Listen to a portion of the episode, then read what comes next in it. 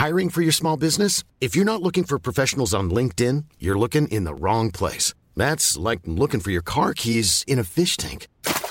LinkedIn helps you hire professionals you can't find anywhere else, even those who aren't actively searching for a new job but might be open to the perfect role. In a given month, over 70% of LinkedIn users don't even visit other leading job sites. So start looking in the right place. With LinkedIn, you can hire professionals like a professional. Post your free job on linkedin.com slash people today.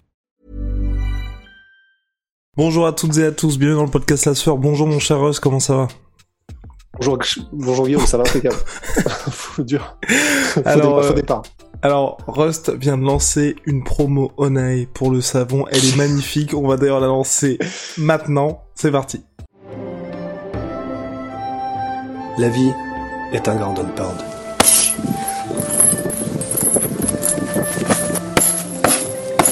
L'important, c'est de savoir faire la crevette pour se relever. Pour se relever, il faut des appuis solides. Quoi de plus solide qu'une brique? Quoi de plus solide que la brique? Onai.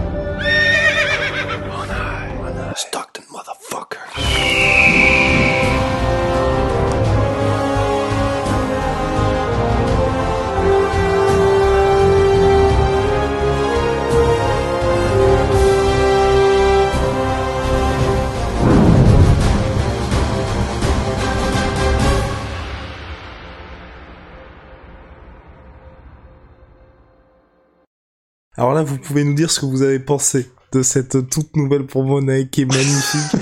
on a En tout cas, on s'est bien amusé. et, on a on a tellement de retours. Oui, parce que ce que les gens ne savent pas, c'est que Russ s'est amusé pour le montage, mais le tournage était encore plus drôle. Le tournage était Ah, encore plus marrant.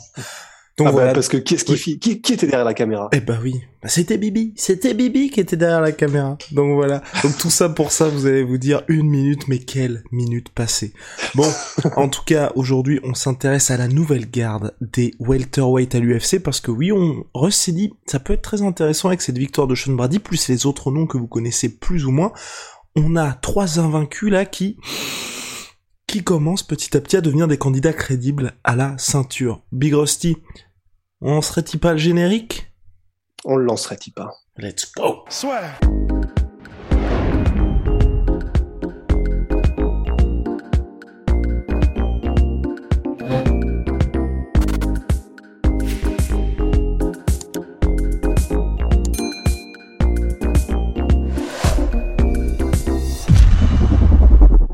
Ils sont trois, Sean Brady, Rachmanov et Shimaev, potentiellement futurs champions, même si Rachmanov pour l'instant n'a affronté personne qui est membre, ancien membre du top 5 de la catégorie, en tout cas membre du top 10, mais c'est vrai que ce sont trois noms pour lesquels on peut estimer qu'ils euh, sont potentiellement taille champion pour la suite, ou peut-être qu'on s'enflamme déjà, hein. Russ, tu peux tempérer mes propos. Bah, En fait, moi, c'est- justement pour ça que j'étais trop chaud pour faire ce podcast. Il enlève en fait, même ses sais, on- lunettes. J'en enlève mes lunettes, comme euh, David Caruso dans Les Experts. En fait, j'avais très envie de faire cette vidéo parce que, en fait, tu sais, on a posté la, la pépite la sueur sur Sean Brady un peu plus, euh, enfin, un peu plus tôt, et du coup, on a vu un peu les réponses. Et j'avais trop envie de participer en fait avec tous les gens qui discutaient. Donc je me suis dit bah tant qu'à faire, euh, autant qu'on en parle dans un podcast en plus quoi, ça peut être trop intéressant. Attends, t'es en train de dire là qu'on lit tous les commentaires et donc que les gens peuvent poster énormément de commentaires parce qu'on va tous les lire, c'est ça? Exactement. Donc plus il y en a, Non mais Donc blague voilà, à bah, de part, toute c'est pour l'algorithme. Et puis non, et puis c'est vrai qu'on qu'on lit tous les bah commentaires et surtout ceux qui nous font mal. Alors pour poursuivre. ah ben il faut, il faut, il faut pour Oui. progresser, il y a pas le choix. Exactement. Mais euh, mais en fait et du coup voilà, j'a- j'avais effectivement très envie de participer parce que Sean Brady, on a fait une pépite là sur dessus, c'est vrai, et ce qui présente qui est Sean Brady et ses points forts et euh, et, et ce qu'il a fait jusqu'à présent. Mais c'est vrai que tu vois, par exemple, pour les trois personnes qu'on a nommées, qui sont donc les entre guillemets qui, correspondent à prospect, ils sont jeunes, ils sont, bah, tous les trois sont invaincus, ils sont sur des grosses dynamiques et on est en train de se demander jusqu'où ils peuvent aller.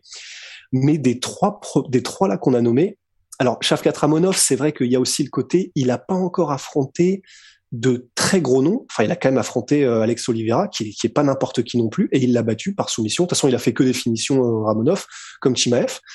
Et euh, mais voilà, on l'a pas encore vu contre un top 15, on l'a pas encore vu euh, vrai contre un contre un vrai énorme gros client qui lui-même est, est, est, dans le top 15. Voilà. Mais Sean Brady, même si on l'a vu donc contre Michael Chiesa et qu'on l'a vu contre Jake Matthews, qui sont des gros noms, bah en fait, c'est celui sur lequel je mettrais le moins une piécette. Parce que de tous les combats qu'on a vus à l'UFC jusqu'à présent, c'est vrai qu'il est impressionnant au sol. C'est vrai qu'il est capable de faire des, fous, des, folies à des gars comme Michael Chiesa dans leur domaine. Mais, et c'est pas un petit mais, c'est vrai que debout, il, alors, il se fait dépasser en fait debout. Il se fait, euh, il, tombe sur des gars qui sont plus puissants et plus techniques et s'il n'avait pas recours à son, comment dire, à son, à sa lutte, ça pourrait vraiment mal se passer. Jake Matthews, par, Matthews, alors il faudrait que je le revoie euh, pour pour pas avoir de biais, mais euh, quand j'avais vu le combat, je me souviens m'être dit ah ouais, euh, enfin en striking, il y aurait la place de vraiment lui faire salement mal quand même. Donc il est très propre, il est complet et puis voilà, comme on l'a dit, il a vraiment une compréhension du MMA, une compréhension globale du MMA, Sean Brady. Mais il suffit qu'il tombe sur un gars qui soit suffisamment solide pour ou, mobile ou enfin quelqu'un, un Wonderboy ou un gars comme ça, qui soit capable vraiment de le sniper, de lui faire très mal debout, et qui n'est pas autant à craindre les mises au sol, ou qui en tout cas qui ait des armes pour l'arrêter, et je pense qu'on pourrait avoir un énorme stop très vite dans la carrière de Sean Brady. Parce que vraiment, j'ai une impression de, de, de possibilité de lui faire très mal à Sean Brady debout. Je suis entièrement d'accord avec toi. C'est vrai que ça fait partie de ses combattants. Je veux dire, ça fait partie de ses combattants, mais j'ai pas d'exemple en tête pour le moment. Donc euh, voilà.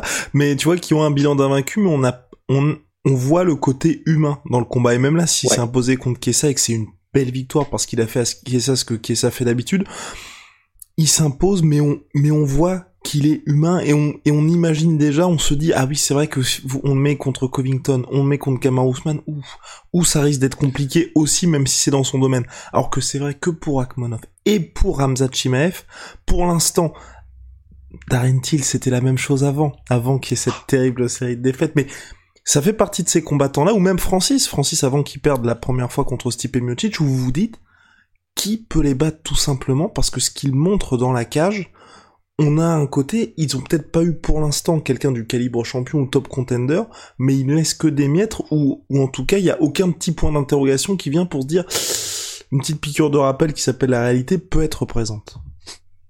Ben non, c'est clair, c'est clair. Et c'est vrai que ben pour Brady, il y a ça, il y a le striking, il y a le côté cardio aussi, parce que contre contre Michael Chiesa quand même, là, ça fait un peu hein, une Leon Edwards euh, versus euh, Nate Diaz quand même, parce que les dix dernières secondes, euh, il est en position, euh, bah, donc il est en Michael Chiesa est en position montée, en ground and pound, et euh, Sean Brady se protège en mode bon ben on va attendre que ça se termine, mais il était en très fâcheuse posture et on sentait vraiment qu'il descendait quand même euh, au niveau du cardio, au niveau physique, et ça a été euh, ça a été le cas dans plusieurs autres combats si je me souviens bien. Mhm. Donc euh, c'est ça, ça, voilà, on, on, commence déjà à voir ses limites pour pour voilà pour, pour compléter ce que ce que tu disais en voilà en en n'ayant même pas encore oui voilà tout simplement c'est ça, tu as raison, c'est il paraît déjà humain tandis que Shafkat Rakhmonov, alors bon Chimaev, on n'en parle même pas. Enfin, je pense que plus rien. On a pu à présenter le run qu'il est à comment dire qu'il a fait aller à, l'UFC euh, jusqu'à maintenant. Excusez mes, mes, mes, obstacles de langage, j'ai un petit peu de mal là. Mais euh, il y a aussi ce côté en dehors de la cage hein, qui est vraiment impressionnant, moi je trouve avec euh, Chimaev parce que c'est vrai qu'on parlait vraiment beaucoup de ses performances, mais par exemple là tu vois Sean Brady il a accordé une interview à Ariel Elwani dans MMA Hour, où il estime qu'il sera champion d'ici fin 2022, début 2023. Mais tu vois, il n'y a pas ce côté. Ramzat, il voit Sean Brady, n'importe quel autre mec, n'importe quel autre gars, et, je vous défends, me donner un autre nom, voit un mec qui était 14ème qui vient de battre le 6ème, qui a un bilan de 15-0, qui a pas trop de following, mais qui est quand même assez chaud parce que il est lutteur, parce qu'il est du Romal, que vous savez que ça va être un combat difficile vous ne tweetez même pas à propos de l'événement du week-end précédent. Ramzat, lui, direct, il est là pour dire, frère, s'il te plaît, s'il te plaît, on fait un petit combat, là. non, mais c'est ça. C'est, euh, Shimaev, de toute façon, il y a vraiment ce côté, on dirait un putain d'addict au combat. C'est, il ne peut pas s'en passer. Enfin, c'est vraiment, euh, s'il y avait pas des, comment dire, tu sais, un petit peu de, de, restrictions en mode, bon, bah, on va aller, on va combattre trois, quatre fois par an, maximum cinq si vraiment c'est des dingueries à l'UFC. Mais Chimaev, mais s'il pouvait combattre, mais tous les jours, je pense qu'il combattrait tous les jours. Et c'est vrai que ça participe. Moi, j'ai juste. oh là là là là, c'est dur.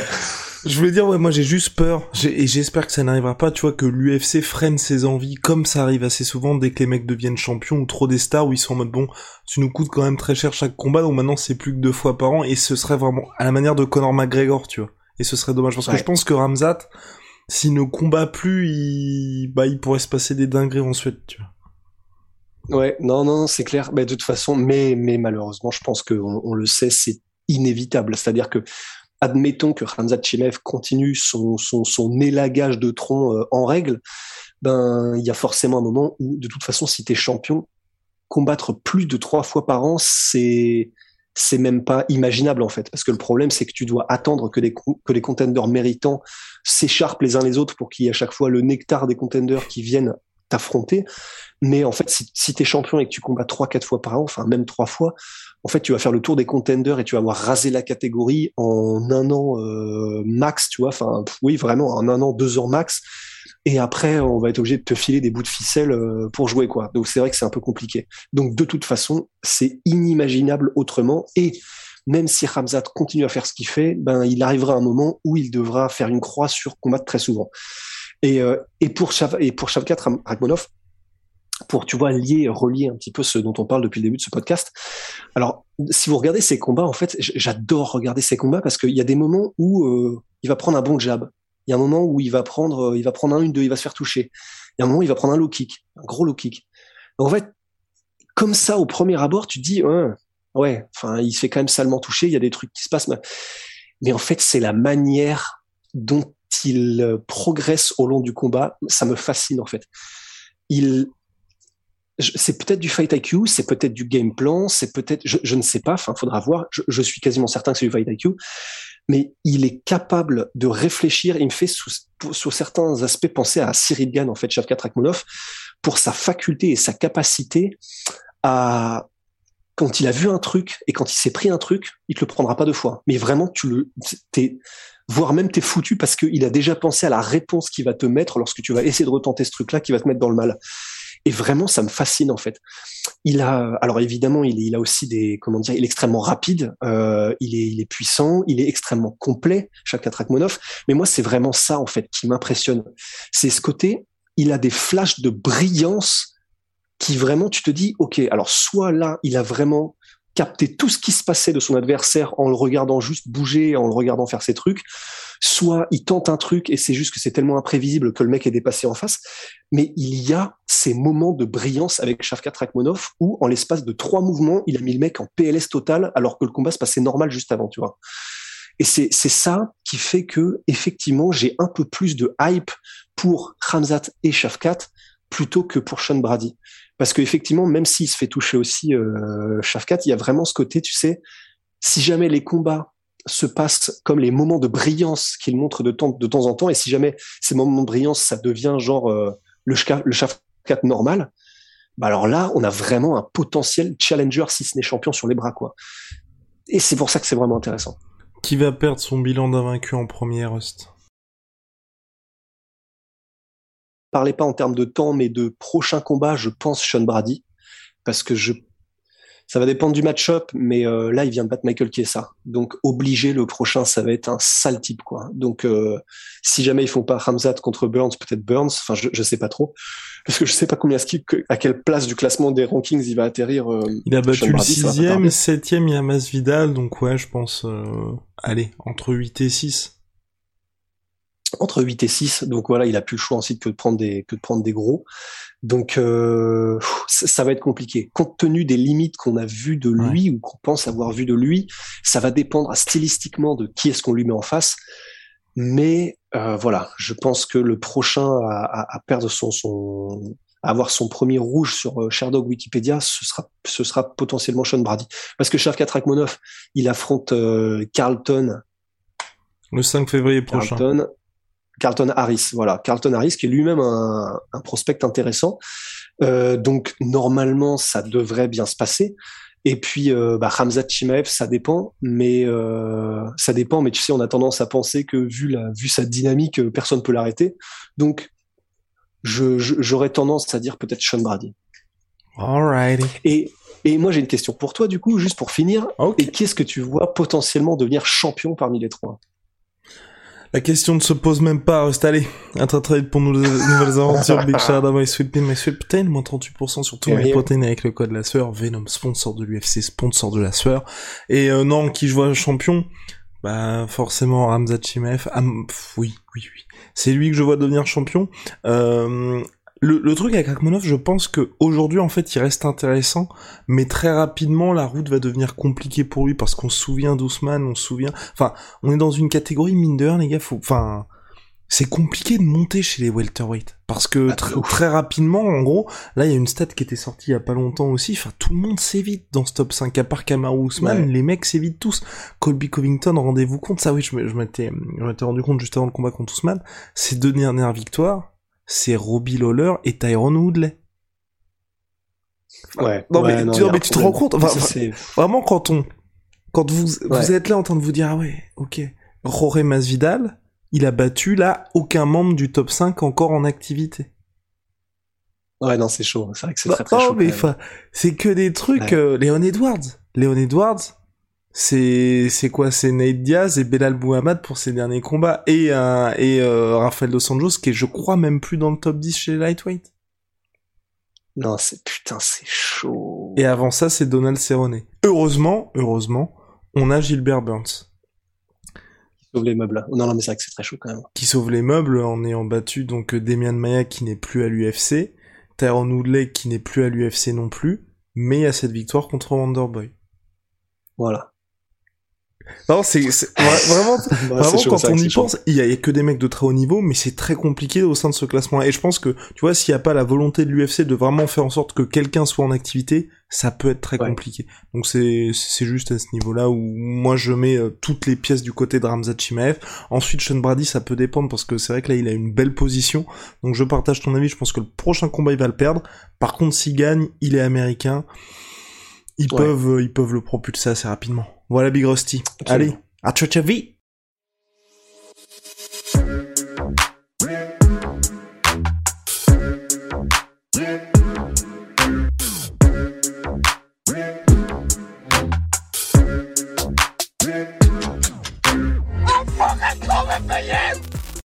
Et voilà, c'est la fin de votre épisode du podcast La Sœur. Si ça vous a plu, n'hésitez pas à nous mettre les 5 étoiles sur Apple Podcast ou sur Spotify. Vous pouvez aussi nous laisser un petit commentaire, ça nous aidera beaucoup. Et si vous voulez aller plus loin avec nous, vous tapez La Sueur sur toutes les plateformes ou sur les réseaux sociaux, vous nous trouverez. Et là, vous nous écoutez très certainement en audio. On est aussi en vidéo sur YouTube, mais également sur Snapchat. Là encore, vous tapez la sueur et on sera là.